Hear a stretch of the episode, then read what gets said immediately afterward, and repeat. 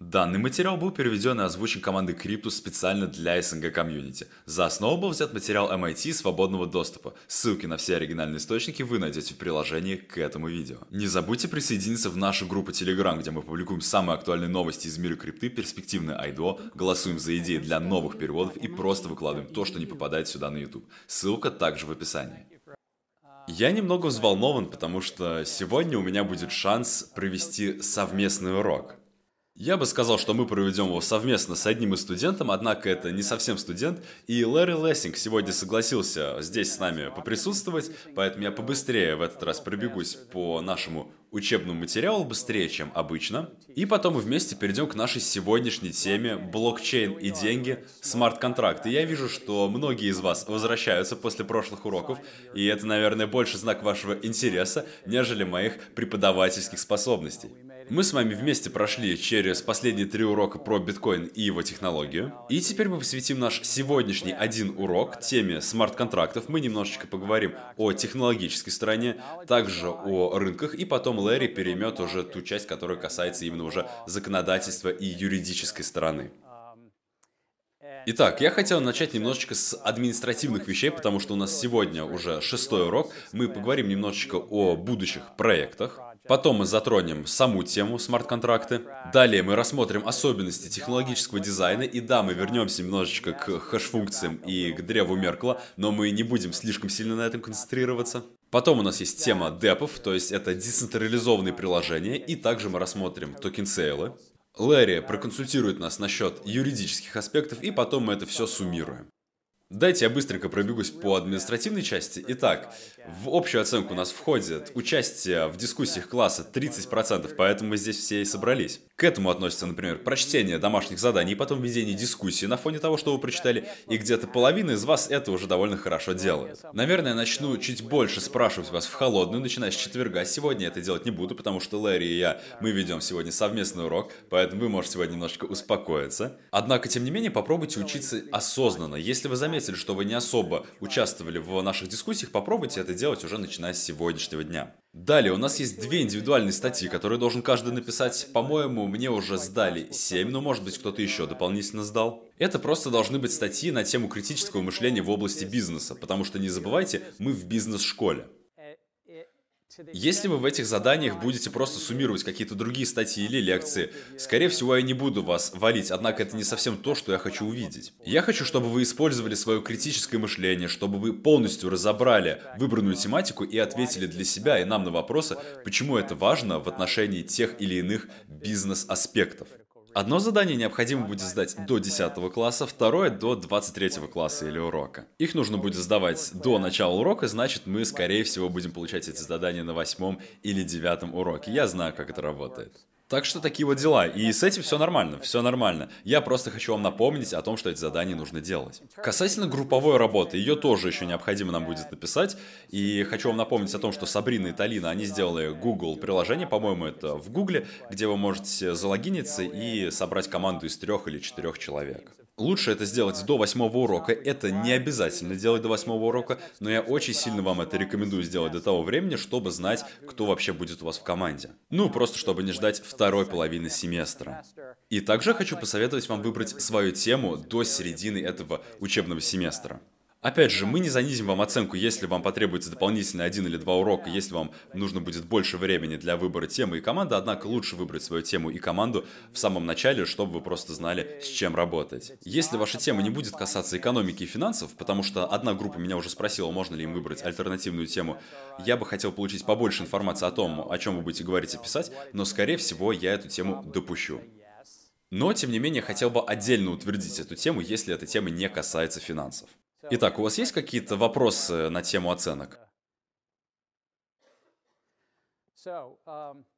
Итак, тема нашей сегодняшней лекции – это, конечно же, смарт-контракты. И то, как эти смарт-контракты относятся и сравниваются с обыкновенными контрактами. Также нас будет интересовать то, что такое токены и как они используются внутри этой экосистемы. Также мы рассмотрим, какие платформы для смарт-контрактов бывают. Это очень похоже на интернет, потому что у нас есть в похожем образе интернет, и поверх него уже надстроены другие, можно сказать, приложения. Ну, как, например, Facebook или же другие приложения. Здесь у нас также есть различные платформы, и потом уже надстроены на них потенциально могут быть другие децентрализованные приложения. Ну и также мы быстренько пройдемся по теме того, что вообще такое децентрализованные приложения. Позже в этом семестре мы уже будем говорить про ICO, про первоначальное предложение монет. Мы также погрузимся в экономику токенов, и сегодня у нас будет такой первый вступительный урок, но позже мы к этому вернемся. И далее домашнее задание. Я надеюсь, что каждый из вас прочитал статью про смарт-контракты.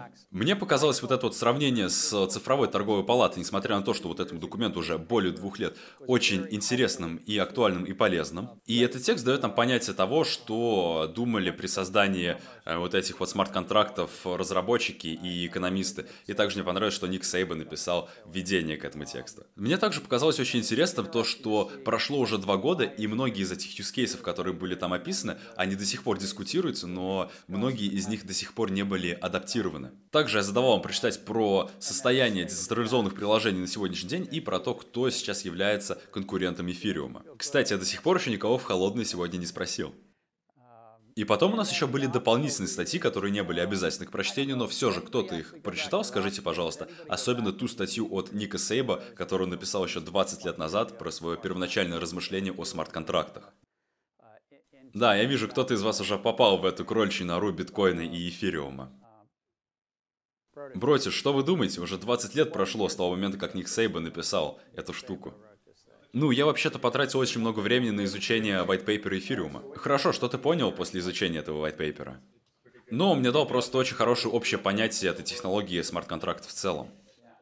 Но то, что интересно, даже если вы не делали какие-то изучения для класса, и вы все равно заинтересуетесь этим в следующих пару месяцах или же даже позже, если вы вернетесь к white paper эфириума, то для вас это будет очень интересно, потому что в первых 10-15 страницах там нет много технической информации. В основном там говорится об истории биткоина, об эфириуме и также о децентрализованных приложениях. И в большинстве своем это было написано 19-летним парнем.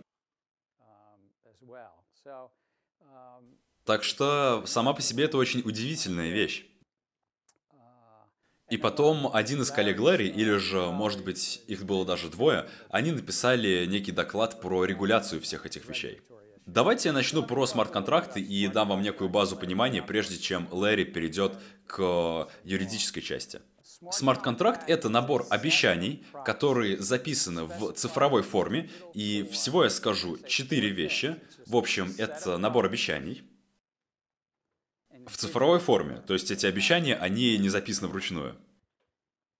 Также он включает в себя протоколы. Что такое протоколы? Эндрю. Стандартная операционная процедура. Стандартная операционная процедура. Мне понравился вот этот ответ. Кто-нибудь еще хочет сказать? Какое-нибудь другое описание, может быть?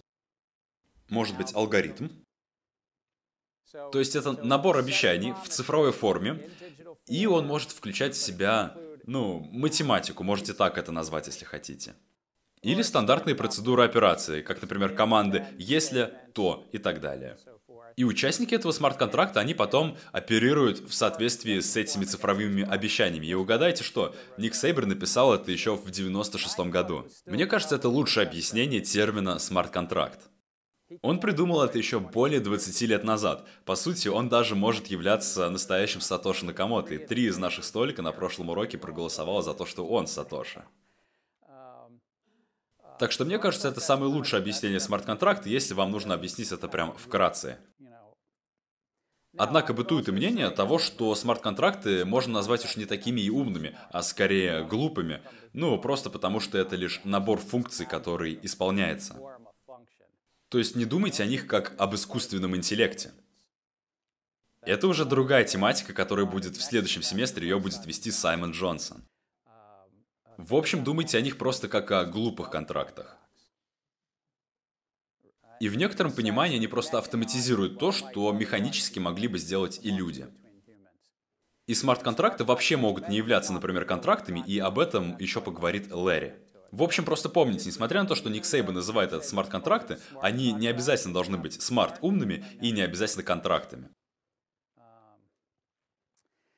Итак, поговорим немножечко о технических особенностях. Какие технические особенности, три штуки их всего есть, которые мы изучали?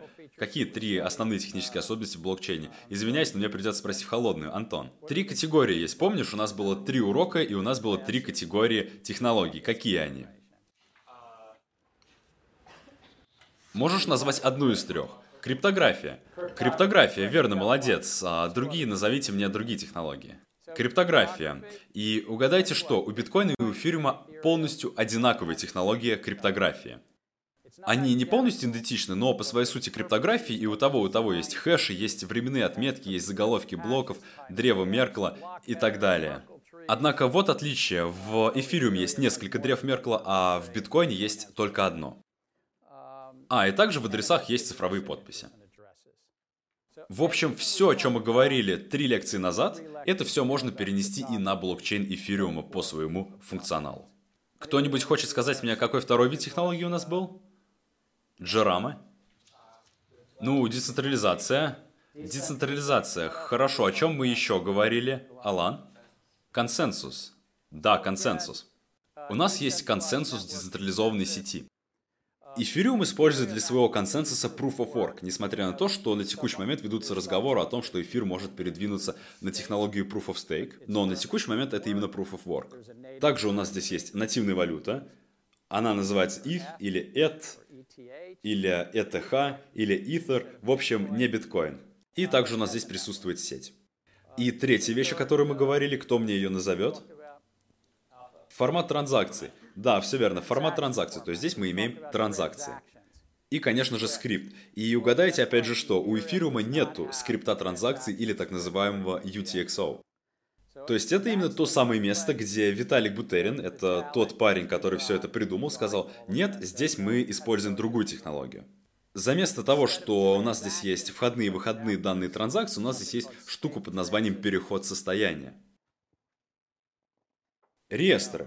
Изабелла, какие у нас есть два типа реестров, про которые мы говорили на нашем втором уроке? Закрытые и публичные. Закрытые и публичные – это немножечко не то. Это два разных вида блокчейнов. Да, напомните мне ваше имя. Стефани. Реестры состояния баланса и реестры транзакций. Да, реестры баланса и реестры транзакций. Вы можете либо держать реестр транзакций, и это уже используется тысячи лет, это не блокчейн придумал, либо вы можете держать реестр балансов. Биткоин по своей сути это реестр транзакций. Эфириум и многие другие платформы для смарт-контрактов — это реестры балансов. Есть очень много технологических и экономических причин, почему это именно так, и я с удовольствием расскажу вам об этом после урока, кто хочет. Но именно из-за этого, когда вы двигаете деньги с одного баланса на другой, как тебя зовут? Это Бо? У Бо есть, например, 100 долларов в Банке Америки. Если мы хотим, чтобы у него стало 101 долларов, значит нам нужно изменить его баланс, то есть добавить 1 доллар. Это называется переход или изменение состояний. То есть эфириум — это реестр с балансами, и в нем находится не один программный язык и код, а целых шесть или семь, которых можно использовать. Итак, я хочу сейчас провести небольшой анализ для вас. Это мои собственные доводы, мое сравнение, где разница между биткоином и эфириумом. Это я сам вывел для себя, написал. Если у вас будут какие-то вопросы, остановите меня, задайте. Итак, создатель. Первое отличие – это создатель. Вокруг Виталика Бутерина, кто создал биткоин, вокруг него нет столько мистицизма, как, наверное, вокруг Сатоши Накамото, но на момент создания ему было 19 лет. Он работал тогда еще журналистом, он писал различные статьи в журнал про биткоин, не помню точно, как этот журнал тогда еще назывался. И когда-то он сказал, мы же можем создать что-то свое поверх технологии биткоина, используя наработки Ника Сейбаса. И тогда, спустя 6 лет после создания биткоина, Виталик создал эфириум. Он создал его завершенным по Тюрингу. Кто-нибудь хочет напомнить классу, что означает быть завершенным или полным по Тюрингу? Ого, вы оба хотите? Напомните мне свое имя. Алана. Ну, это, по сути, по своей значит то, что там можно написать абсолютно любую форму программы, то есть можно использовать любую логику. Алана говорит то, что мы можем закольцевать наши программы и наш код, но что это означает для нашей экономической среды, это то, что мы, по сути, можем написать абсолютно любую программу благодаря эфириуму. То есть его код очень гибок. Какие-то технологии здесь могут сказать то, что какие-то программы мы там не можем написать в эфириуме, однако суть заключается в том, то, что и Виталик сказал, что не нужно ограничиваться биткоином, который просто может двигать какие-то валюты благодаря скрипту туда-сюда, а нам нужно сделать более широкий функционал. То есть, по своей сути, он создал такой большой одноранговый виртуальный компьютер, который может совершать транзакции с одного человека к другому и также двигать код и исполнять некий код. Сейчас используются различные программные языки на эфириуме, но самый популярный был и сейчас остается язык Solidity. И как раз таки поэтому в эфириуме используется реестр балансов, а не транзакций, потому что если мы могли бы закольцевать в программном коде какую-то функцию, тогда, возможно, были бы атаки на баланс, чтобы увеличить количество своих монет. Именно поэтому там используется реестр балансов. Транзакции хранятся в нескольких ключевых древах Меркала. Но знаете что, если вы хотите действительно погрузиться в тему эфириума, то вам нужно знать, что есть всего четыре основных древа Меркала, которые хранятся как раз-таки в шапке блока. Есть, например, сами транзакции, которые по своей сути не транзакции, а они называются изменением состояния. Также есть само состояние и штука, которая называется хранилище, которое непосредственно связано с каждым единым аккаунтом на блокчейне Ethereum. И также верите вы в это или нет, но там также хранятся квитанции, то есть существует отдельная квитанция для каждого изменения состояния на блокчейне.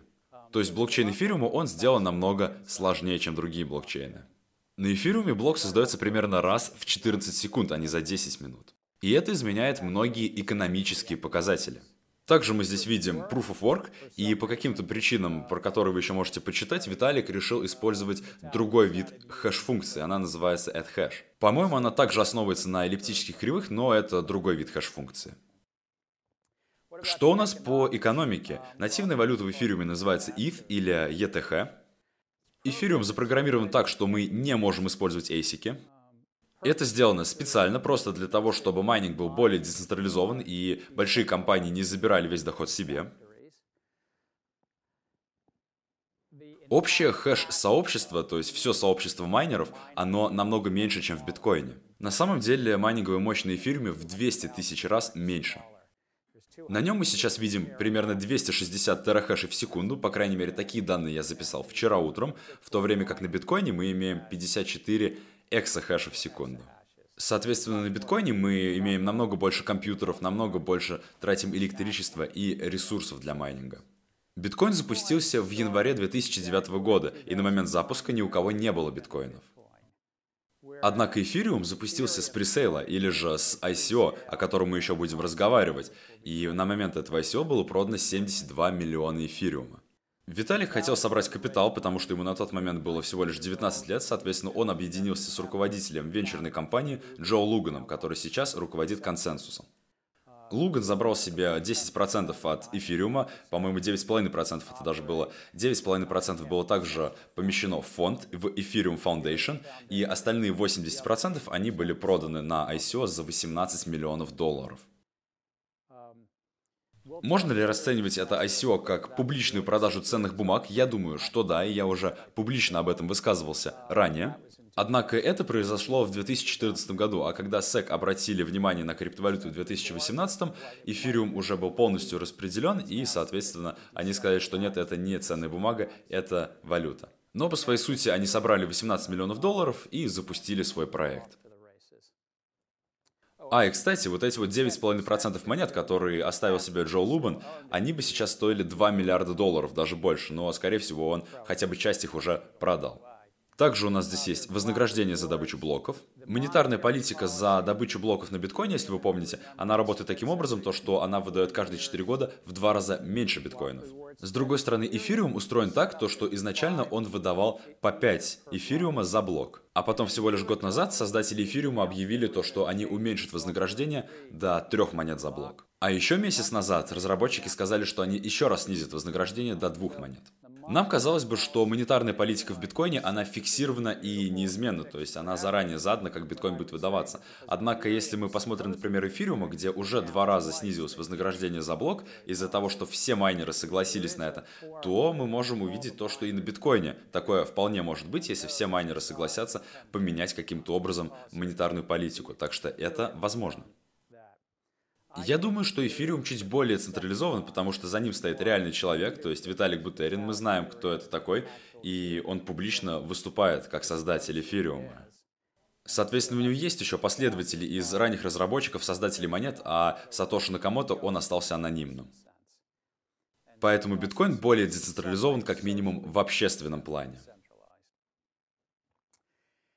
И далее, платы за транзакции на биткоине, они добровольны. Однако на эфириуме они обязательно просто для того, чтобы, чтобы там все работало. Эмили, а если мы вернемся к монетарной политике, что это значит на практике, если на биткоине есть фиксированная монетарная политика, где у нас происходит халвинг, а на эфириуме у нас постоянно выдается одинаковое количество монет? То есть Эмили спросила, что это означает на практике. На практике это значит, что биткоин что его количество монет растет намного медленнее, то, что у него более низкая инфляция. Его инфляция на данный момент, э, если я не ошибаюсь, она примерно половина. Что говорите? А, да, 4% у него инфляция. И это примерно половина от инфляции эфириума, которая на данный момент составляет примерно 7%. Все альткоины, которые сейчас находятся на эфириуме, их примерно 1600 штук, у них у всех есть своя собственная монетарная политика. Конечно же, можно углубиться и попробовать понять, что это конкретно означает, но в терминах биткоин против эфириума у эфириума более высокая инфляция.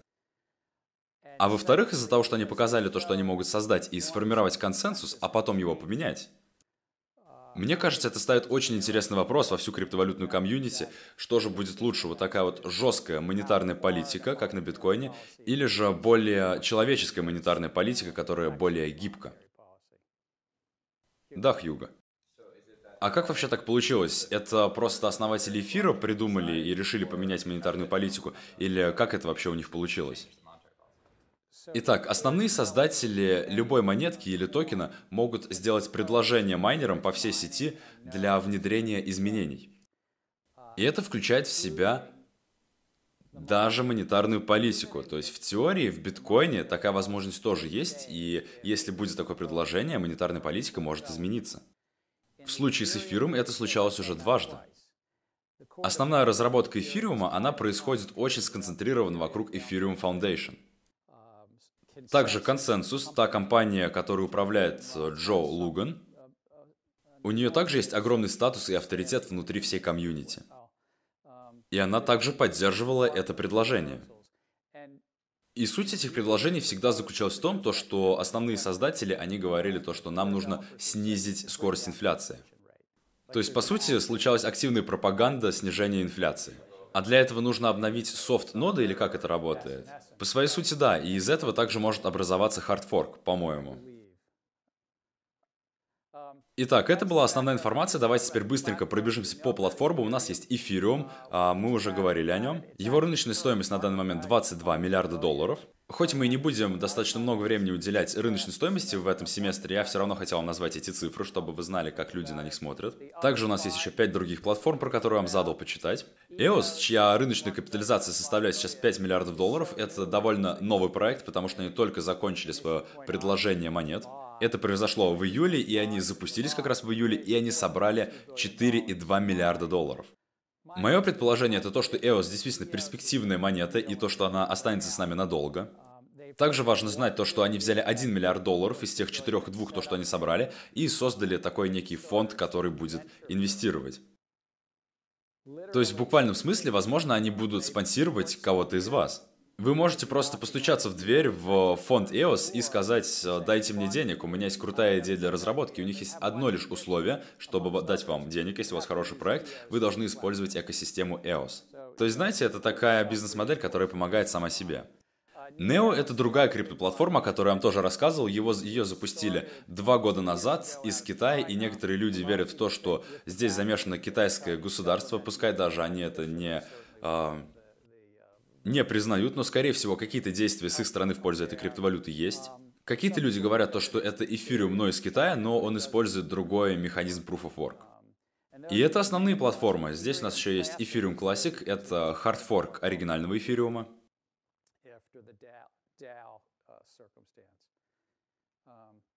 У вас есть какие-нибудь короткие вопросы про эти платформы? Небольшая пауза. Еще раз хотел бы вам напомнить про нашу группу в Телеграме, где вы можете найти актуальные новости из мира крипты, перспективные проекты и гемы, проголосовать за идеи для новых переводов и просто найти то, чего нет на Ютубе. Ссылка в описании, присоединяйтесь, мы создаем топовую русскоязычную крипто-комьюнити, и для нас это очень важно. Ну а мы продолжаем. И еще считается, что у EOS и у NEO более высокая пропускная способность, то есть транзакции идут там быстрее, потому что они используют другую форму Proof of Work, каждая из них.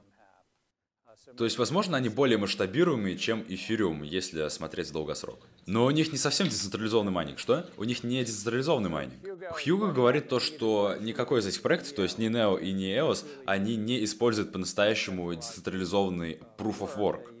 Технология, которую они используют, называется делегированная византийская отказоустойчивость. Это из вашего домашнего задания, которое вам задал, поэтому не будем долго на этом останавливаться, но всего торговая палата видит 12 возможных вариантов использования смарт-контрактов. Мы разберем большинство из них, но не все позже в этом семестре. Да, пожалуйста, скажите имя. Шон. Со стороны развития и роста платформы, как вы думаете, какие платформы будут лучше? Те, которые используют один язык программирования или платформы, которые поддерживают несколько языков программирования? Как вы думаете, какой, какой из этих вариантов будет лучше? У каких платформ более высокий потенциал? Ага, вопрос заключается в том, а, есть ли у многоязычных платформ больше потенциал, чем платформы, у которых всего лишь один программный язык. Я на самом деле сам не вдавался в эту тему, поэтому я не могу сказать совершенно точно, однако мое предчувствие говорит мне то, что везде будут свои плюсы и минусы. Например, многоязычные платформы будут позволять создавать большее количество приложений, как, например, интернет. То есть у вас будет больше разработок приложений.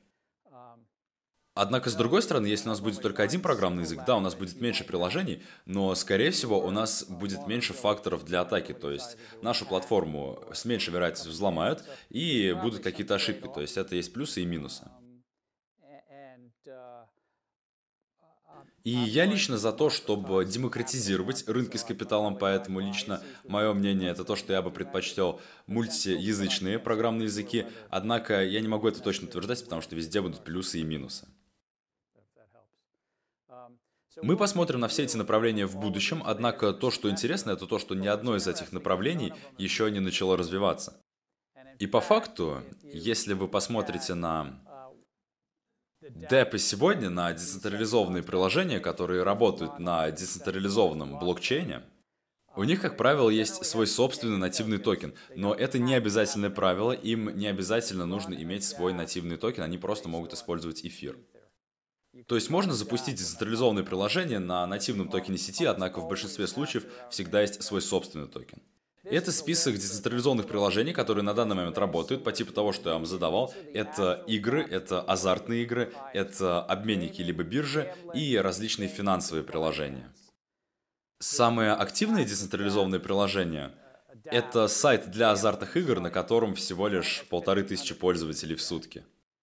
Эта статистика очень свежа, потому что я ее скачал буквально вчера, это был понедельник, получается, по статистике, с воскресенья на понедельник было всего лишь полторы тысячи пользователей на самом активном децентрализованном приложении. У CryptoKitties, может быть, кто-нибудь их знает, у них было 418 пользователей в эти же 24 часа. Это не какие-то сверхъестественные цифры в экономическом плане. То есть на различных платформах обычных вы можете увидеть цифры, которые в сотни тысяч раз выше. Или, допустим, если это приложение как Facebook, у которого 2 миллиарда пользователей, от пол до миллиарда пользователей там есть в сутки. Здесь же их на сегодняшний день намного меньше. Однако эти платформы привели к штуке под названием первоначальное предложение монет, о чем мы еще будем говорить позже, но по сути это сбор средств на развитие какой-либо сети. В этом процессе продаются токены, и, как правило, их еще продают до того, как их возможно использовать. И токены — это как раз нативные платежные средства на сети. Разработка, она открыта, но она высоко централизована. Создатели новых проектов, как правило, забирают себе пару токенов, это их преимущество. В токен сейле с эфириумом 9,5% было отправлено в Ethereum Foundation, 9,5% оставил Джо Луган, и остальные 80% были проданы. Но в некоторых случаях некоторые проекты забирают 60-80% токенов себе. То есть здесь у нас присутствует очень большой спектр экономических вознаграждений и экономических моделей. Также все токены, как правило, взаимоменяемы и переводимы. Это значит, что эти токены можно положить на биржу и попробовать их продать. И опять же, мы к этой теме еще в будущем вернемся, но коли мы говорим о смарт-контрактах, тема ICO здесь очень э, плотно связана. Даниэль? Если продаваемые токены, они не функциональны, в чем основа их ценности? Это замечательный вопрос. Даниэль спрашивает, а чем обоснована цена того, что не функционально?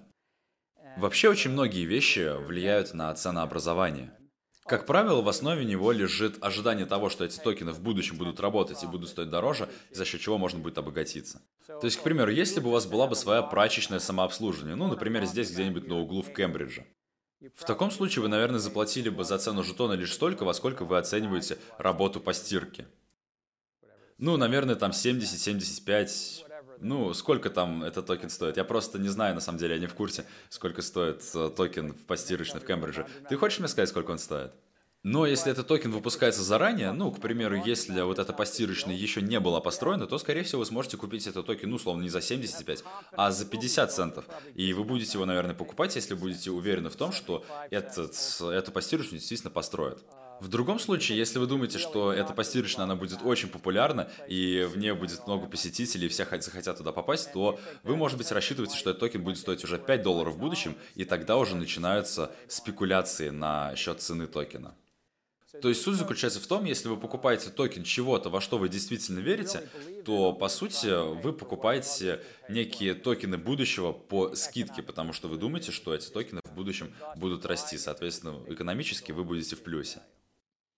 Нельзя ли здесь построить аргументацию на фоне нумизматики, то есть на фоне того, как люди приводят и дают некую оценку и стоимость физическим обычным монетам? То есть может же быть другой какой-нибудь импульс для повышения стоимости монеты, не обязательно спекулятивный. Как вас зовут? Айзек. Айзек говорит то, что у этих монет может быть какая-то другая стоимость, не обязательно спекулятивная, то есть, например, нумизматическая. И это возможно. Например, пример CryptoKitty, их же можно собирать, и за счет этого они и ценятся на данный момент. Давайте будем немного закругляться для того, чтобы дать Лэри возможность поговорить о своей теме. Всего за историю было собрано примерно 28 миллиардов долларов. Это согласно сайту Elementus. Некоторые другие сайты говорят 24 или может быть 25 миллиардов долларов. На данный момент нет никакой официальной арифметики или статистики по этой теме. Однако я все равно хотел вам показать некие примерные масштабы ICO на сегодняшний день, чтобы вы об этом знали. Я просто взял небольшой отрезок из видео, а целое видео из Elementus вы можете посмотреть там буквально за полторы минуты, оно длится прям совсем чуть-чуть. Эта статистика географически разбита, например, синие точки — это Австралия и рядом находящиеся страны. Зеленый цвет — это Азия, оранжевый — это Северная Америка.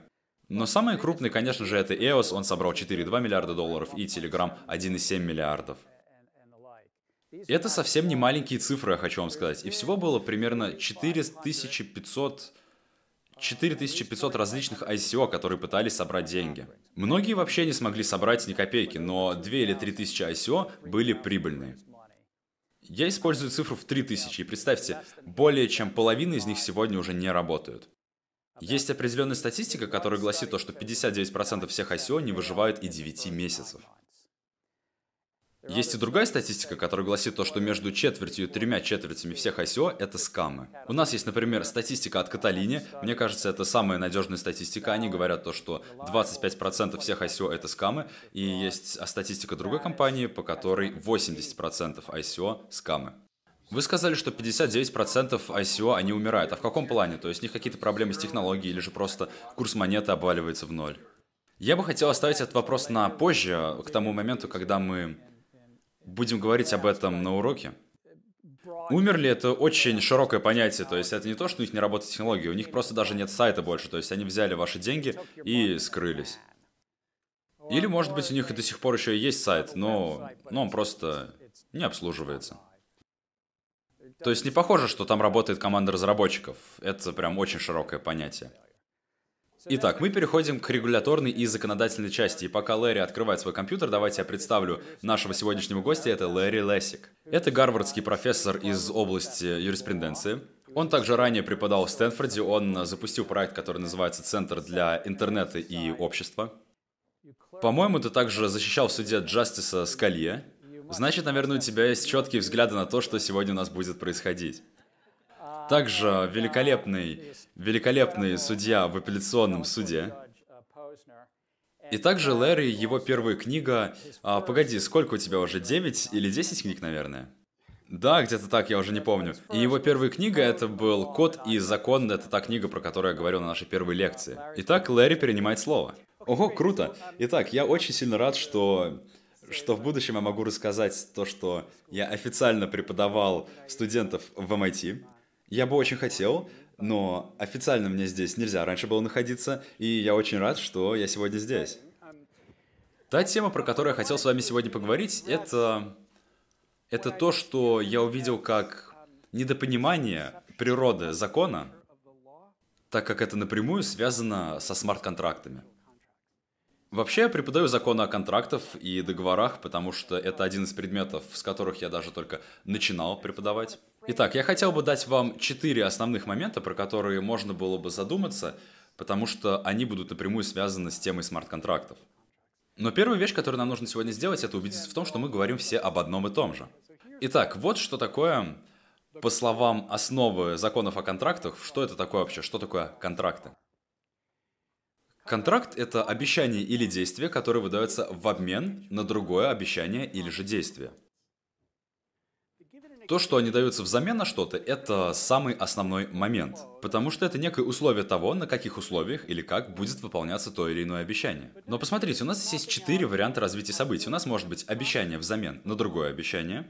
Ну, например, я обещаю дать тебе 10 тысяч долларов, если ты обещаешь мне завтра спеть оперу. Или же это может быть, например, обещание за действие. Ну, как вариант, Энди, я обещаю дать тебе 5 долларов, если ты споешь нам песню прямо сейчас. То есть я хочу, чтобы он совершил какое-то действие для меня. Я не хочу от него обещания, потому что я знаю, чего стоит обещание Энди. Или же это может быть действие за обещание. Ну, например, я спою вам прямо сейчас, если вы мне потом заплатите за это.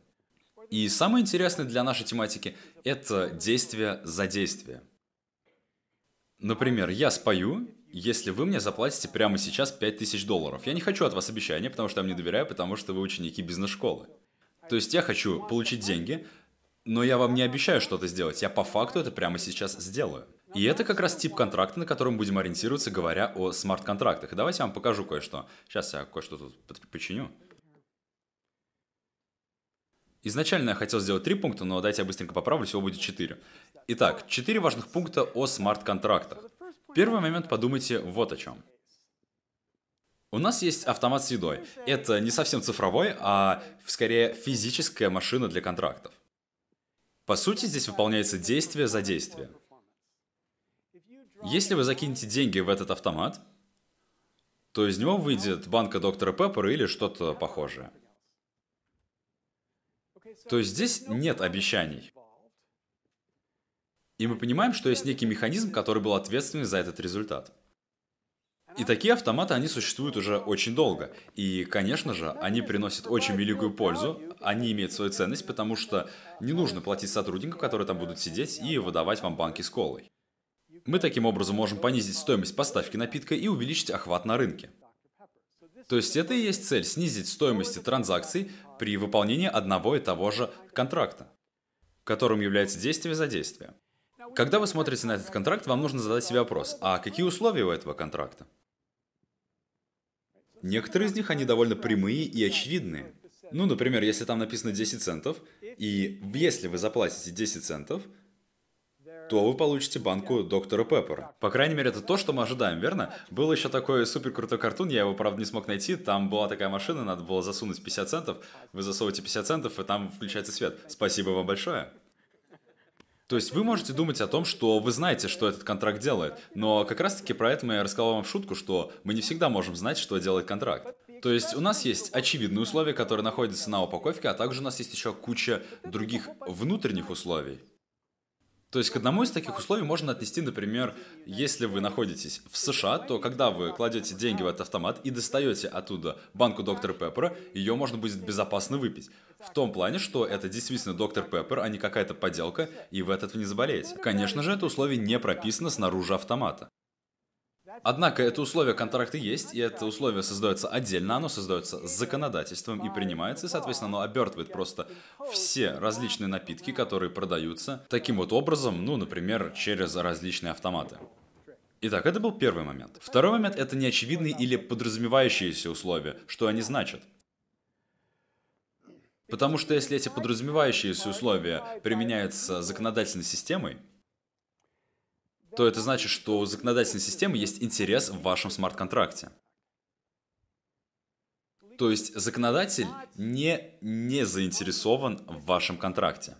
То есть у нас в контракте всегда есть две стороны. Тот человек, который дает обещание, и человек, который получает с него выгоду. И да, конечно, я сказал, что есть несколько типов контракта, то есть не только обещание, но и действие, но остановимся пока что на обещании. То есть у нас есть обещающий и человек, который получает обещание, и также у нас всегда есть еще и третья партия, которая называется государством. То есть государство у нас всегда в центре этого контракта, и оно может проверить некоторые или множество из этих контрактов, и потом принять решение, нравятся им такие условия или же нет.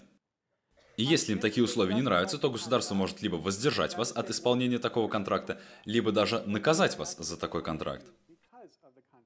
Ну, например, государству интересно, какой у вас тип контракта. То есть это может быть тип контракта по продаже столов, это может быть тип контракта по продаже людей. Людей продавать нельзя, но можно продавать собак, и этого я не понимаю. То есть суть заключается в том, что государство может определять, какие вещи продавать можно, а какие продавать нельзя. Также государству важен эффект контракта. Ну, например, если контракт заключен на тему того, что вы хотите завести вашу компанию в банкротство, то государству, скорее всего, очень сильно будет интересен этот контракт на тему того, легальны ли ваши действия, подходят ли эти действия под конкретную ситуацию, и вообще стоит ли так поступать по закону о банкротстве. Ну, просто потому что это может нести негативные последствия. Государству также важны условия вашего контракта. Ну, например, если вы продаете какие-нибудь свои услуги в штате, где есть законы о минимальной зарплате, то государству этот вопрос будет интересен. Им будет интересно, является ли ваша зарплата равной минимальной зарплате, или же она ее превышает. И, конечно же, самый главный момент в контракте для законодателя – это налоги. То есть, когда государство сможет забрать из этого контракта свои налоги. То есть, какое событие будет манифестировать налог.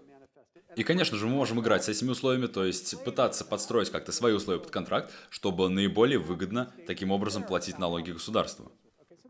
То есть я хочу сейчас развеять самый популярный миф, который, наверное, привели в обиход э, люди, которые занимаются предпринимательством в области технологий, это то, что контракт — это договор между двух сторон.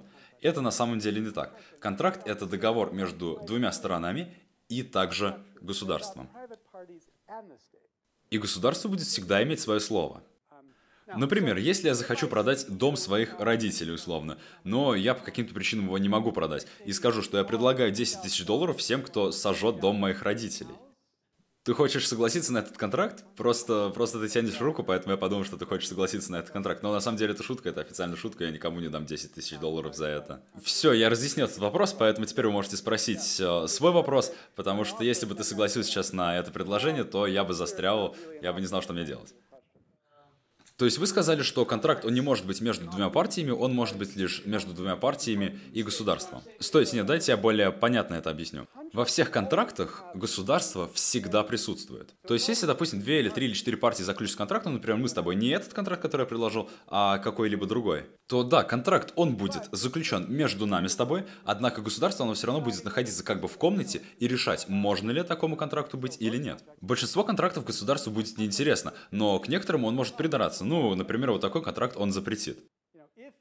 Ну, например, если ты, допустим, прочитал бы это сообщение и пошел бы действительно сжег бы этот дом, ну, просто чтобы мне выплатили страховку и нам не пришлось бы заморачиваться с продажей, а потом бы, если бы ты ко мне пришел и сказал бы, заплати мне теперь мои 10 тысяч долларов, а я бы сказал, нет, это была всего лишь шутка, и ты бы пошел в суд и сказал бы, заставьте Лессига заплатить мне 10 тысяч долларов, то судья сказал бы, это незаконный контракт, мы не будем его вводить в действие. То есть то, что я хочу сказать, это то, что государство это как некий сенсор для контрактов.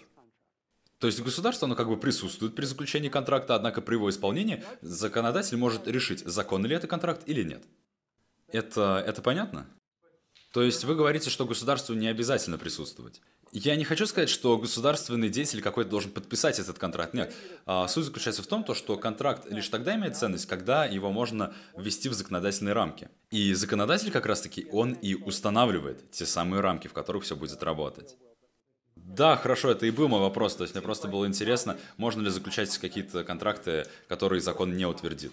Однако я могу в теории выложить такой контракт, ну, например, а, я дам какую-нибудь математическую задачку, вы найдете число, и если вы найдете верное число, то я, например, дам вам 10 эфиров. То, с чего я начал, когда я показывал вам вот эту картинку, как раз-таки я хотел вам показать, что это утверждение верное, и то, что это было уже так очень давно. Как думаешь, каким образом здесь государство участвует? Ну, например, государство участвует таким образом, если вы заплатите деньги, вы возьмете оттуда какую-то банку, а там не доктор Пеппер, а, например, бензин.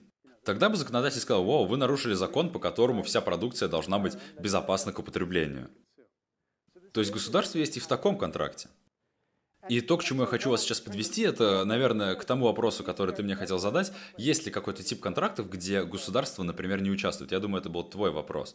Наверное, он у тебя тесно связан с вещами, касающихся блокчейна. Но к этому вопросу мы еще вернемся. Вот у нас есть еще один пример контракта. Мы предложим вам 50 тысяч долларов за работу в лобби Конгресс HR 102. И этот контракт выглядит для нас довольно обычным. Я могу представить себе то, что в Конгрессе такие контракты появляются и заключаются постоянно. Однако в середине 19 века Верховный суд признал такой контракт нелегальным. На тот момент нельзя было принимать на работу в Конгресс. То есть контракты всегда контролировались нормами, которые были приняты в обществе, и от них зависело, был ли разрешен контракт или нет. И это все, что касается типов контрактов. Давайте теперь поговорим об условиях контракта.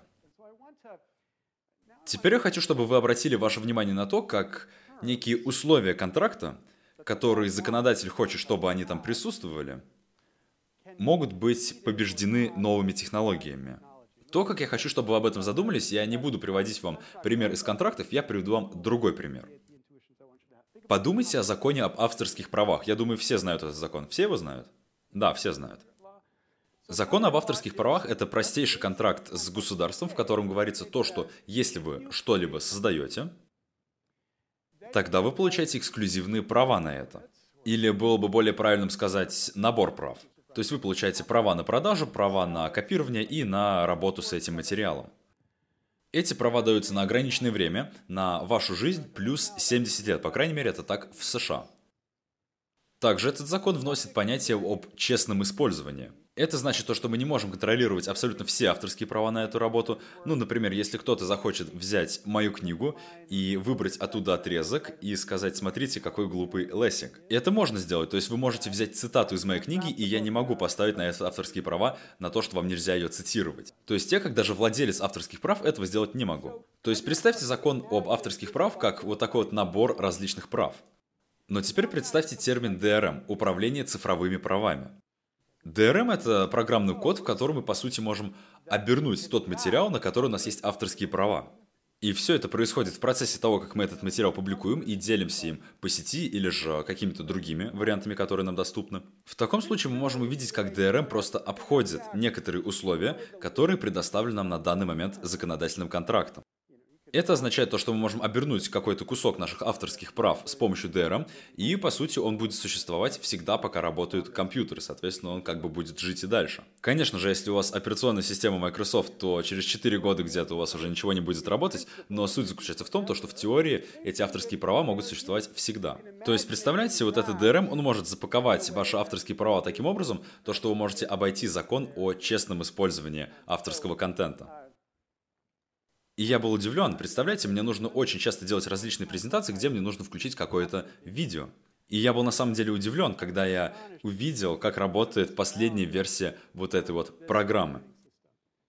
По сути, она делает практически невозможным или очень трудным скачивание видео даже для тех целей, чтобы показать всего лишь 2 секунды из него. То есть даже если у вас есть какая-то программа, которая может делать запись экрана, вот этот вот софт, он может отключить возможность записи авторского контента с вашего экрана, то есть ничего записываться не будет.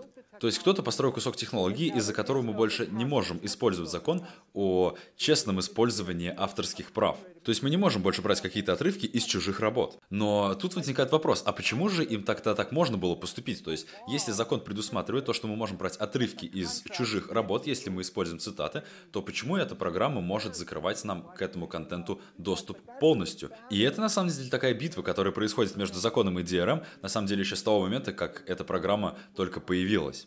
То есть то, что я хочу вам сказать, это то, что компьютерный код, он становится частью закона из того, что прописано в этом контракте. И здесь нам иногда нужно задавать себе вопрос, не перечит ли этот закон тому закону, который установил суверен, то есть наше государство. То есть, когда Apple и Disney объединились и начали выпускать различные фильмы на iTunes и запустили вот эту технологию, то стало практически невозможно скопировать какие-то данные благодаря этой технологии. То есть там даже нет никакого кода, куда можно было бы залезть. И если вы погрузитесь глубже в эту тему, то поймете, что вообще еще никто не смог скачать оттуда какой-то фильм.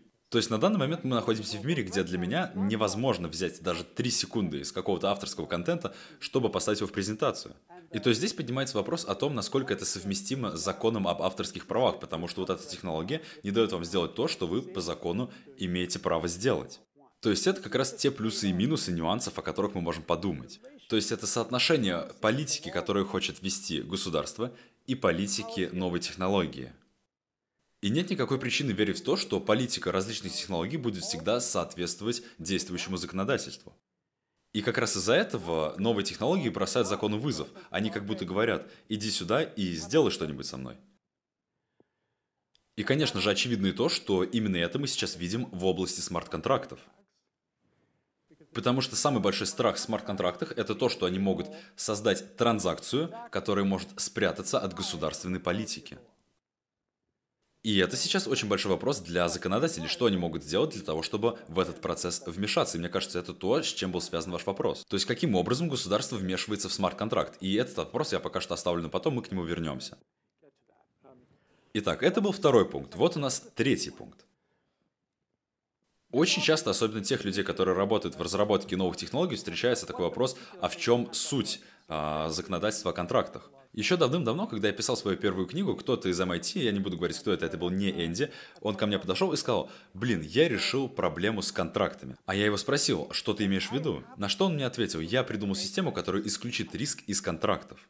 И он был очень огорчен, когда я ему сказал то, что суть законодательства о контрактах – это не то, чтобы убрать риск. Суть этого законодательства в том, чтобы найти у кого риск, кто рискует в контракте для того, чтобы каждый участник контракта мог построить свою позицию относительно этого риска. Если я, например, скажу, что я куплю 10 тысяч бушелей зерна у вас за 3,5 доллара за бушель, я надеюсь, что это правильный курс на текущий момент. Да, мне стоило бы посмотреть эту информацию в интернете, прежде чем вам ее презентовать, однако представим, что 3,50 за 10 тысяч бушелей зерна, которые должны доставить 1 сентября. Что этот контракт делает? Он показывает нам риски, связанные с ценой стоимости зерна. То есть, если вы, например, фермер, и вы боитесь того, что зерно может упасть в стоимости до 3 долларов за бушель, вы, скорее всего, согласитесь на этот контракт.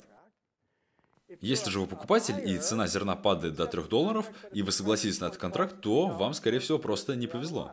То есть суть контрактов заключается в том, то, что они перераспределяют, перераспределяют риск изменения стоимости. Также он перераспределяет риск поставки, то есть если у меня есть, допустим, куча зерна, то я могу поставить его в определенное место для того, чтобы сдвинуть риск поставки.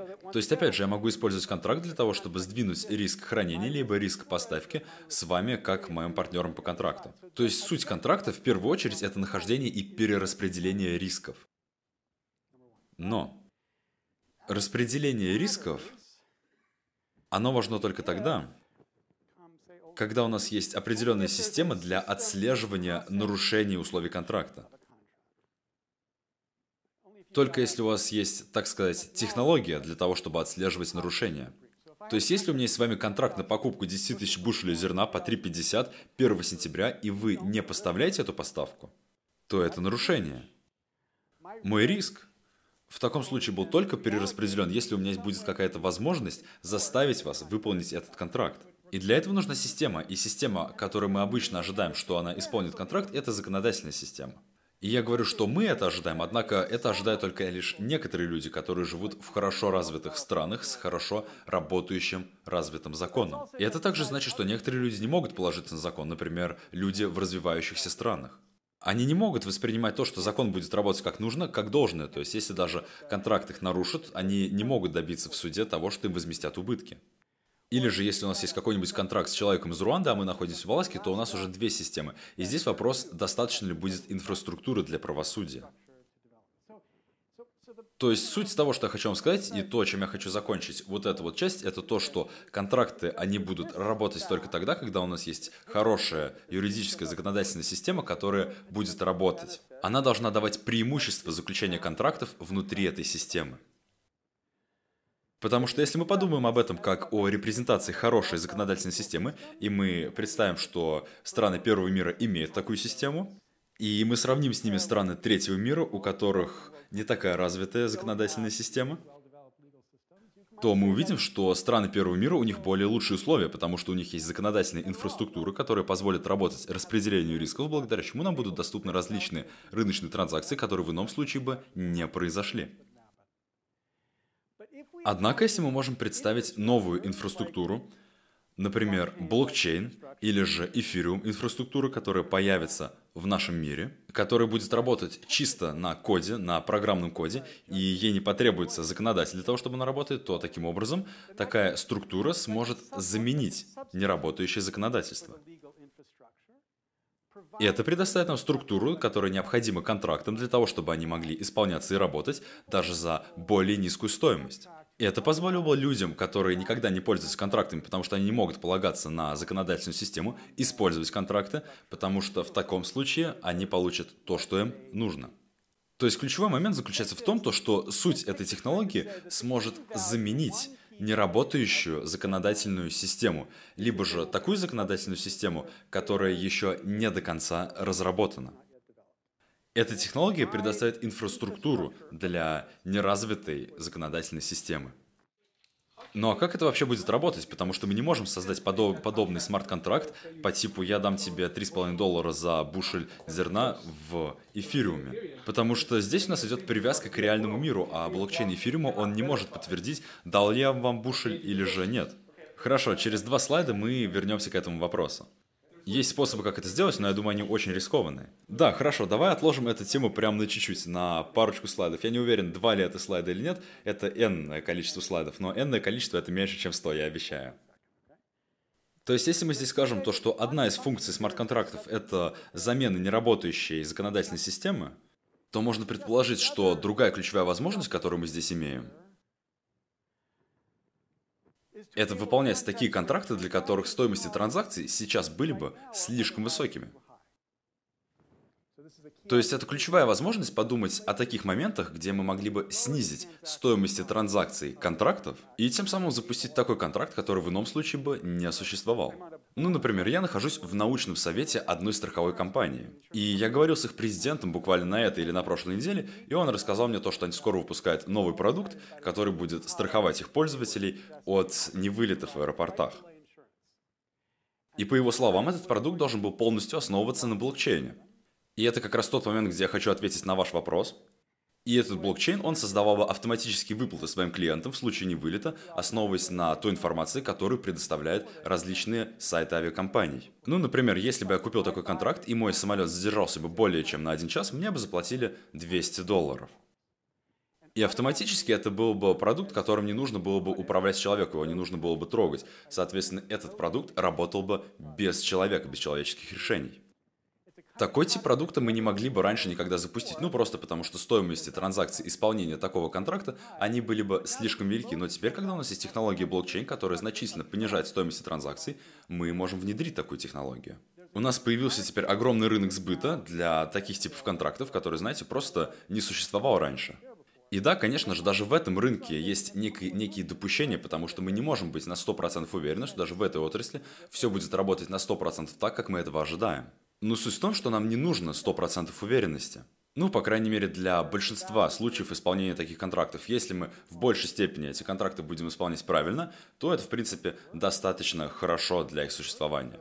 И в таком случае таких технологий будет абсолютно достаточно для того, чтобы запустить этот рынок, особенно если мы учитываем то, что законодательная система, она тоже не идеальна, и даже угадайте что, по сути, стоимости транзакций в законодательной системе, они были бы намного выше для того, чтобы создавать и заключать этот контракт верно каждый-каждый раз. У нас есть два типа стоимости транзакций. Первый – это стоимость системы для такой транзакции. То есть там, где у нас очень не развита законодательная система, блокчейн предоставит очень высокие возможности, просто потому что это значительно снизит стоимость исполнения контрактов и транзакций. Второй момент — это просто стоимость исполнения самого контракта с транзакцией. То есть здесь мы можем увидеть скоро взрыв рынка тех сегментов, где у нас сейчас очень высокие стоимость транзакций, мы сможем их снизить и тем самым запустить новые контракты, которые в ином случае бы не существовали. Последний пункт, про который я вам расскажу.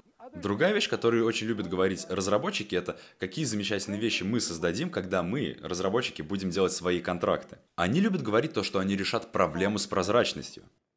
Каждый термин будет идеально понятен и прозрачен. Потому что когда мы сейчас пишем контракт, у нас есть двусмысленности и всякие непонятки, но если мы запишем наши контракты в определенный код, в смарт-контракты, тогда у нас была бы абсолютная уверенность в каждом возможном исходе, и это было бы замечательно. И мысль, которую хочу вам здесь закинуть, это то, что очень часто неизвестность может быть очень ценной. Неизвестность и неточность – это то, что мы так-то хотим. Потому что вот как на это можно посмотреть. Представьте, что это древо по принятию решения. Оно очень маленькое и с нашей темой вообще никак не связано, потому что я просто скопировал это с интернета. Но представьте очень сложное древо по принятию решений, которое могло бы прочитать все ситуации, которые могли бы произойти с нашей сделкой. То есть, например, я хочу купить дом, но что вдруг произойдет, если на него упадет метеорит, или же что может произойти, если я внезапно стану банкротом, то есть все вот такие вот возможные варианты. И в идеале нам необходимо просчитать все вот эти вот синие точки, то есть что произойдет, если возникнет такая ситуация, что мы будем делать, или что мы будем делать, если возникнет такая-то, такая-то ситуация. То есть представьте, что вот эта вот синяя точка прямо здесь, у нее есть вероятность происшествия 0,02%. То есть мы знаем, что вероятность происшествия вот такого события, она практически равна нулю. Тогда сколько времени нам было бы резонно потратить на то, чтобы просчитать исход вот этого события? Нужно ли нам как-то дополнительно определять этот термин? Наверное, нет. Особенно если вы знаете, что ваш партнер по контракту, он очень переживает за счет вот такой вот вариант развития событий. И если бы вы не могли прийти к общему соглашению насчет этого пункта, было бы очень жаль, если бы весь контракт распался просто из-за этой 0,02% вероятности. То есть то, что делает контракт абсолютно всегда, это то, что они создают вот эти размытые, непонятные иногда понятия в контрактах. То есть это просто азартная игра. Хорошо, мы согласимся на такие условия, и мы будем просто рассчитывать на то, что вот эти 0,02% никогда не произойдут. В большинстве случаев такое событие не произойдет. На самом деле можно даже просчитать, в каких, э, с какой вероятностью событие произойдет или нет. Но если это событие вдруг когда-либо произойдет, то то, что мы будем делать, мы просто обратимся к третьему лицу для того, чтобы он помог нам решить эту проблему. Обычно мы обращаемся в таком случае к судье. То есть, если понимание того или иного термина каким-то образом размыто, то судья, как правило, смотрит, кто в таком случае прав. Прав эта сторона или права другая сторона. То есть, очень часто у нас возникает вопрос, стоит ли нам определять какой-то термин до его происшествия? И ответ на этот вопрос – это, конечно же, нет. И в таких случаях мы, как правило, используем двухсмысленность, чтобы определить термин после того, как это событие произошло. То есть после самого факта совершения этого события. И для этого мы обращаемся в суд. То есть, если мы теперь подумаем в этом ключе о смарт-контрактах, об этих цифровых контрактах, и, кстати, поэтому они иногда называются глупые контракты, у нас сейчас есть смарт-контракты, в которых мы можем закинуть пару центов и получить бутылку Доктор Пеппер, то есть для таких ситуаций, где спектр различных вероятностей, он очень мал и узок. Или же, например, для таких ситуаций, про которые даже очень сильно обрадовался мой начальник, опоздал ли ваш самолет? Да, вы получаете сколько-то денег, если он не опоздал, вы деньги не получаете. То есть смарт-контракты работают тогда, когда у нас есть четкий план всех возможных вариантов. Но с другой стороны, у нас возникает такой концептуальный вопрос, а как же использовать смарт-контракты в тех случаях, когда то, что мы хотим получить по условиям контракта, оно само по себе размыто как понятие? Потому что если сам язык, либо термин, либо само условие в каком-либо контракте требует некой дополнительной спецификации еще до того, как этот момент настал, то есть если все вот эти возможные события требуют дополнительной спецификации, я имею в виду в этом древе, то, скорее всего, мы не будем иметь много контрактов, потому что стоимость создания условий этих контрактов будет превышать их преимущество. То есть вложение в контракт будет выше его отдачи. То есть это очень странно, потому что я же вам сказал, что, что технология может снизить различные стоимости транзакций в контрактах, Однако в других случаях, в других типах контрактов технология может повысить стоимость этого контракта.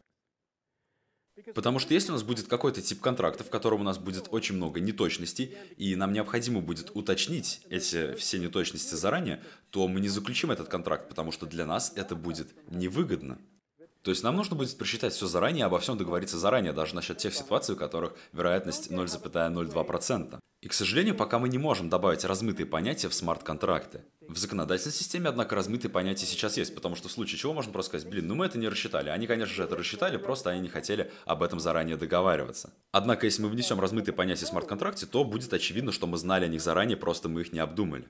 Итак, это те четыре момента, про которые я вам хотел рассказать. Теперь я буду рад услышать ваши вопросы. Да, действительно хочу ответить на вопросы от э, учеников бизнес-школы.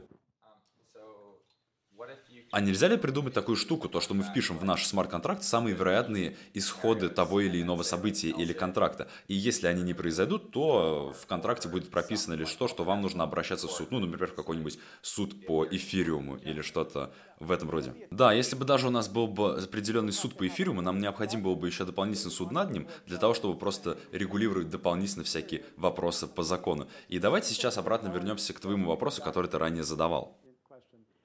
Просто представьте это как э, луковицу. Если вы будете очищать луковицу постоянно, будете убирать слои, слои, слои, то когда-нибудь вы в любом случае вернетесь к вопросу с регулятором. С регулятором в том плане, что он будет выступать как принудительный механизм. И этот принудительный механизм, он не обязательно должен применяться абсолютно ко всем случаям, потому что в 99% всех случаев у нас контракты выполняются нормально, то есть мы закидываем копейки и получаем свой, свой напиток, но в одном проценте случаев мы получаем там бензин, например. Но что если у нас будет некий контракт между человеком из Аласки и с Ривандой? Мне кажется, в таком случае необходим будет какой-нибудь дополнительный механизм, потому что здесь у нас есть две юрисдикции, и непонятно, по чьим правилам нам необходимо будет следовать. Ну, на данный момент у нас для таких случаев уже есть необходимые шаблоны, которые просто заполняются в этих договорах, и там указывается, в какой юрисдикции будут решаться те или иные вопросы. То есть здесь действительно этот момент обдумывается заранее, и для этого уже есть некие решения. То есть эти решения, они уже практически автоматически, но опять же, это никак не относится к коду, то есть это очень трудно запрограммировать. У меня есть комментарий, и я хочу задать вам вопрос. Например, я не доверяю Виталику, и я не доверяю никакому другому разработчику смарт-контрактов, то, что у них есть понимание того, как легально заключать договора. То есть я, например, доверяю государству, или же я, например, доверяю суду, потому что я хочу, чтобы именно они защищали мои интересы, я не хочу доверять свои интересы или интересы а, другого человека, с которым я заключаю контракт, программисту. Что вы думаете об этом? То есть, что вы вообще думаете о смарт-контрактах? Да, скажи, пожалуйста, не только в плане о доверии смарт-контрактам, но и в плане того, что если, допустим, какой-то программист написал смарт-контракт здесь, в США, и подходит к судье, вот смотрите, я написал смарт-контракт, вот у меня есть код. Как они в этом случае поступят? Ну, смотрите, если вы говорите, погодите, дайте я получше разберусь с вашим вопросом, то каким образом... А, извини, скажи свое имя. Хьюга. То, как Хьюга описал этот процесс, мне кажется, это хорошо. Там было очень много кондициональных условий. И эти условия — это просто компьютерный код, который гласит, если самолет опаздывает с вылетом на 30 минут, то автоматически переведите 100 долларов на аккаунт этого пассажира. То есть, еще раз, ты не доверяешь системе Виталика, то, что она способна исполнить такое условие. Да, не доверяю, потому что я не понимаю, я не знаю, какой там код. То есть, я не знаю, можно ли его взломать, или, может быть, допустим, Джин может туда залогиниться и что-то там поменять или заменить. Да, я уверен, что она может. Но суть в том, что большинство людей, знаешь, это можно отнести к абсолютно всему. Даже к тому, что я, например, говорю, что я адвокат и могу составить себе договор, чтобы ты мог продать свой автомобиль, ну, например, Энди то у тебя могут возникнуть абсолютно такие же вопросы. Ты же тоже не можешь быть уверен, составлен договор правильно, и нет ли у Энди возможности как-нибудь схитрить, ну, например, с ценой или с чем-то еще. То есть эта неуверенность, она присутствует абсолютно везде и имеет место быть. И я бы даже сказал то, что Виталик мог бы сказать то, что верифицировать его контракт намного проще, чем контракт Лессига. То есть мой контракт, он, например, записан на английском языке, однако контракт Виталика, он написан кодом, и есть множество людей, которые могут подтвердить его правильность. На уровне условий контрактов я достаточно уверен. То, в чем я не совсем уверен, это следующее. Ах, и да, еще мне однажды повезло, я смог пообщаться целые выходные с этой группой, это было в декабре 2015 года, то есть я просто проводил с ними время.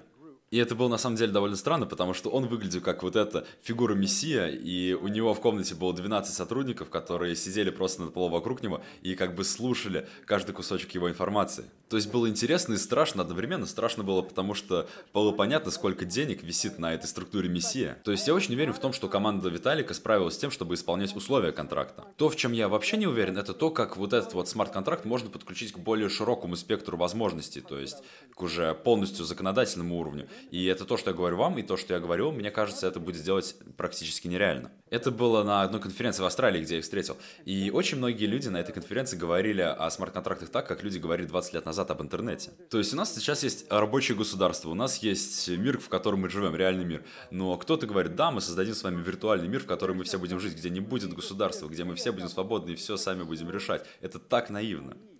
И это так не работает, потому что все эти технологии, они строятся в реальном мире, и они строятся в реальном государстве, которое не будет закрывать глаза на то, если мы будем создавать что-то плохое, что-то разрушительное, или же если мы не будем платить наши налоги. То есть вопрос не в том, будет ли это контролироваться, а как и насколько это будет контролироваться. Давайте вернемся обратно к нашей теме. Да, у меня есть вопрос касательно того, как вы думаете, какие есть способы применения вот этих технологий в государственном плане, то есть в плане законодательства? То есть, может быть, эта технология может предоставить людям более упрощенный доступ к контрактам, или же это сможет удешевить их стоимость, или как это может применяться? То есть, думаете, эти контракты изменят что-то в законодательном уровне или нет? Что вы думаете насчет этого? Думаю, абсолютно да. Однако здесь нужно будет подкрутить политическое колесо, чтобы разрушить монополию, которая сейчас есть у адвокатов. И мы будем отбиваться, осторожно. Но я хочу сказать то, что 90% всей адвокатской работы, у нее нет никакой причины, чтобы ее делали именно адвокаты. Это как по типу, если ты хочешь пойти купить дом, и тебе нужен адвокат, который просто сидит рядом и подписывает за тебя документы. И ты типа такой, зачем? А затем, что закон написан таким образом, что тебе обязательно нужен тот, кто будет просто сидеть рядом и подписывать документы. А почему? Потому что люди, которые подписывают документы, они подкупили власть, чтобы они сделали такой закон. То есть здесь нам придется убраться, но если мы уберемся, то 99% из того, что делают адвокаты, это можно было бы делать автоматически. И тогда бы адвокаты смогли сфокусироваться на реально сложных юридических делах, а не на том, что можно сделать автоматически. И я думаю, это как для внутренней юрисдикции работает, так и для внешней юрисдикции нужно сделать то же самое. Могу ли я повторить пример про страховки? Вы сказали, что человек придумал технологию, которая будет автоматически выплачивать вам деньги в случае невылета, такая страховка. А вы можете сказать, почему он поставил эту технологию именно на блокчейн, почему он основал ее на ней, вместо того, чтобы просто ну, хранить ее у себя на серверах, например? Ну и, соответственно, люди просто могли бы привязать туда свою кредитную карту и точно так же пользоваться этой технологией. То есть зачем сюда привязали блокчейн? В чем от него здесь польза? Мне кажется, то, почему он использовал блокчейн, это из-за того, что таким образом он смог добиться того, что он смог с более высокой точностью подтверждать прохождение платежей с разных сторон. Ну, например, если самолет задержится на час, то вы получите 500 долларов. И где-то в интернете у нас есть куча статистики, куча данных о том, э, насколько задерживается самолет или нет. И если бы он делал это на своих серверах, то у меня не было бы никакой информации, заплатил ли он действительно деньги или же нет. Но если это все будет храниться на блокчейне, то потенциально хотя бы у нас будет возможность э, показывать то, что транзакция действительно произошла. Не обязательно конкретной личности, но то, что транзакция была. Да, но здесь еще будет вопрос того, кто будет поддерживать блокчейн. А также, если все эти данные будут выкладываться в открытый доступ в блокчейн, то мы же полностью скрываем доходы и расходы этой компании. И это же нехорошо. Да, но заработки компании, они же будут, конечно же, больше, чем просто антетичная информация насчет их транзакций по какой-то одной сфере. Да, но это все равно часть их бизнеса, и, наверное, руководитель не захочет это все публиковать. И также я не хочу, чтобы люди открыто видели, на каких самолетах я летаю. Просто вы сказали, что это публичный блокчейн, а значит, это все будет открыто и находиться в общем доступе. Да, я не собираюсь спорить, я просто рассказываю про то, что говорю мне руководитель вот этой компании, но у меня тоже были похожие вопросы, что вы мне задали. И, скорее всего, это делается для того, чтобы создать некий авторитет или доверие вокруг этой компании и их действий. То есть это влияет на вопрос, стоит ли мне доверять этой страховой компании, которая говорит то, что она будет делать, то, что она действительно будет делать. Не обязательно с тем, что все данные будут публичны, как номер твоей кредитной карты или же самолета. То есть там же все может быть зашифровано, например, достаточно, достаточно же просто иметь информацию о том, что был конкретный полет, был какой-то там человек анонимный, и он получил какой-то анонимный платеж. Но если для вас это не ценно, то вы правы, то блокчейн не нужен, и все это можно делать на своих собственных серверах. Но опять же, в большинстве случаев, если вы страховая компания, если вы авторитетная страховая компания, то, скорее всего, ваши клиенты будут вам доверять. Но опять же, если вы не авторитетная страховая компания, у, которых еще, у которой еще нет своего имени на рынке, то, скорее всего, вот этот подход будет для вас выгоднее, потому что таким образом вы сможете сказать человеку, если он будет вас спрашивать, ну а подскажите, а почему я должен вам доверять? То есть, какие гарантии у меня есть, что вы действительно выплатите мне тот обещанный платеж, а вы скажете, вот, смотрите, у нас вся информация на блокчейне, вы видите, что мы действительно делаем то, что мы обещаем на данный момент. Давайте, давайте немножко попробуем отойти. То есть это условное депонирование 500 долларов. Энди, давайте дадим возможность другим студентам задать еще свои вопросы. И также я думаю, что это скорее закрытый блокчейн, нежели открытый блокчейн без цензуры. И также я думаю, что компания, возможно, просто хочет еще попасть на хай блокчейна. Ну или просто говорить, потому что они работают на блокчейне, возможно, они думают, что им будут больше доверять те люди, которые хотя бы слышали о блокчейне. Так что так вот. Ты делаешь интервью, выбирай следующий вопрос. Рэйчел. У меня есть вопрос относительно доказательства о выполненной работе. Сможет ли вся история вот эта со смарт-контрактами решить эту проблему? То есть смогут ли люди в бедных странах получать, э, и я говорил об этом, кстати, с Леонардо еще в Каргиле, это его компания, они доставляют сено в различные страны, и доказательство о выполненной работе, оно всегда запаздывает. И получается так, то, что они как будто кредитуют другие компании своим товаром. И может ли смарт-контракт решить вот такие вот подобные вопросы? Да, конечно, если у нас есть какой-то способ, как можно достоверно подтвердить факт чего-либо, и это опять мы возвращаемся к вопросу Энди, о том, что это вообще такое, и есть ли альтернативный путь, и есть ли это альтернативный путь то в таком случае стоимость исполнения данного контракта, она значительно снизится, потому что таким образом у нас будет некий вариант, где я могу быть уверен, то, что если я не опоздал с поставкой, то вы меня за это не накажете, потому что я смогу доказать, что поставка пришла вовремя. То есть, если вы снижаете стоимость какого-нибудь контракта, то вы автоматически и увеличиваете вероятность того, что люди будут пользоваться таким типом контрактов. И это одна из переменных, на которую я хочу обратить ваше внимание, то, что может повлиять на то, будут ли люди пользоваться таким контрактом или нет, а именно его стоимость. У вас был вопрос. А, да, нет, у меня не вопрос, я просто хотел добавить э, как раз еще к теме э, страховой компании, то, что, возможно, да, там даже не обязательно показывать одну единственную транзакцию каждого человека, а можно просто аккумулировать многие тысячи транзакций, просто выгружать данные, то, что вот, смотрите, мы действительно платим людям, если они пользуются нашим продуктом, если они покупают нашу страховку. Соответственно, таким образом мы получаем еще большее доверие к нашему продукту. Да, то есть это должно нести ценность для людей, иначе, как сказал Энди, а, даже не нужно использовать блокчейн в такой ситуации, если это не несет ценность.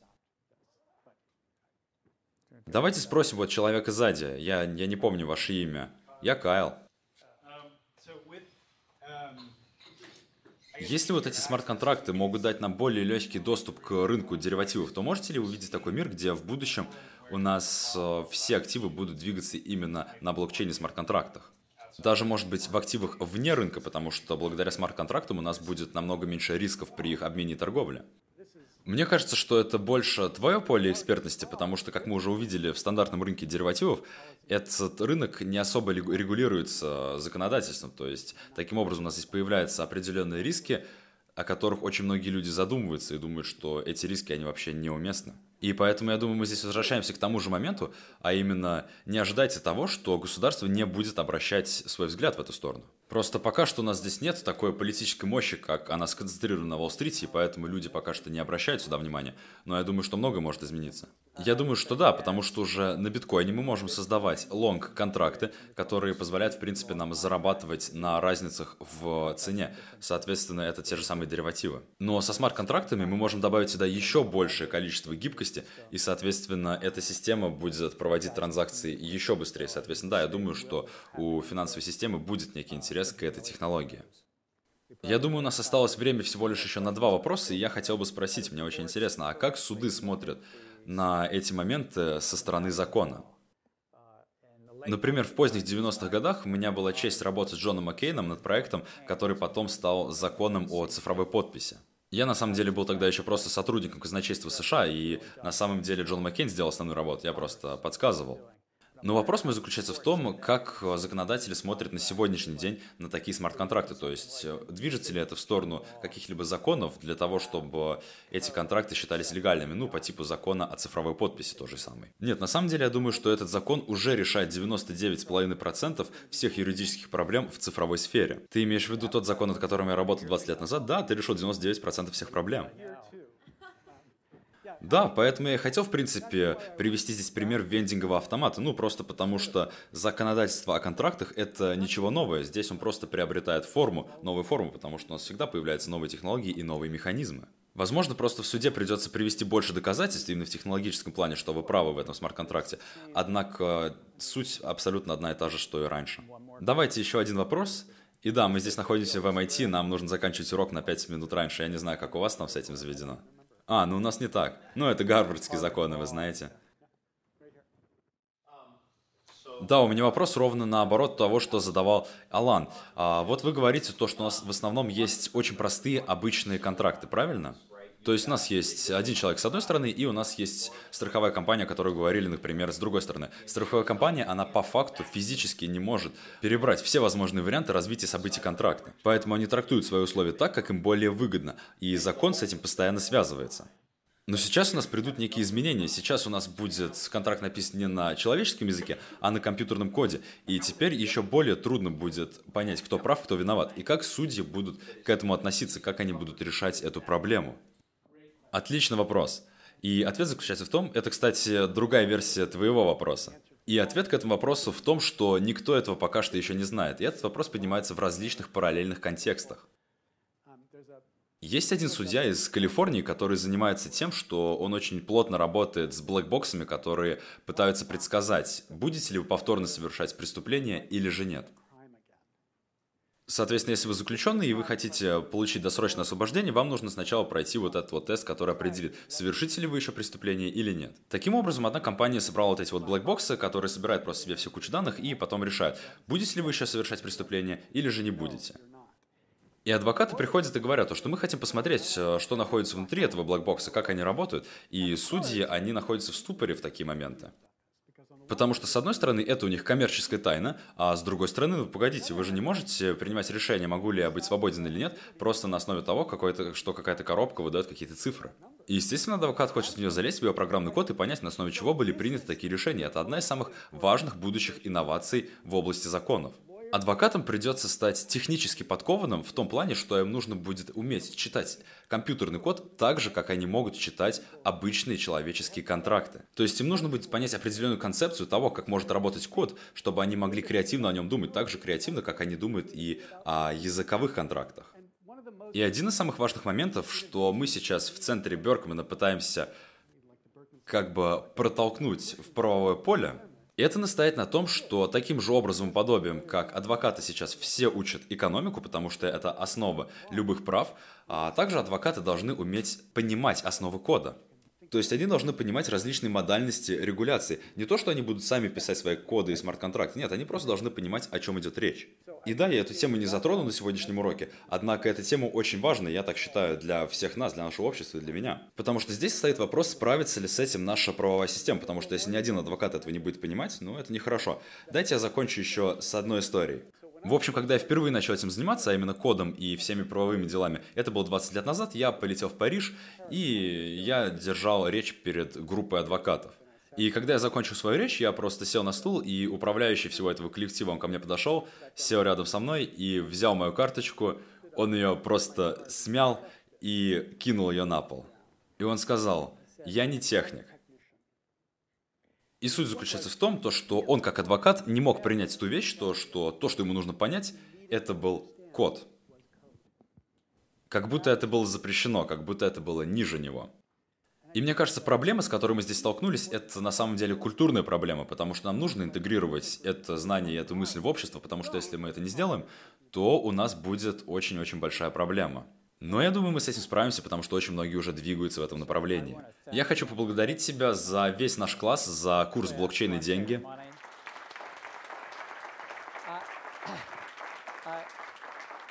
Я также хочу еще сказать, что ты намного лучше, чем Кристофер Ллойд. И если кто-то хочет понять эту шутку, посмотрите этот эпизод из сериала «Вест Винг», где Кристофер Ллойд играет профессора Лэри Лессинга. Всем еще раз спасибо, увидимся с вами в четверг.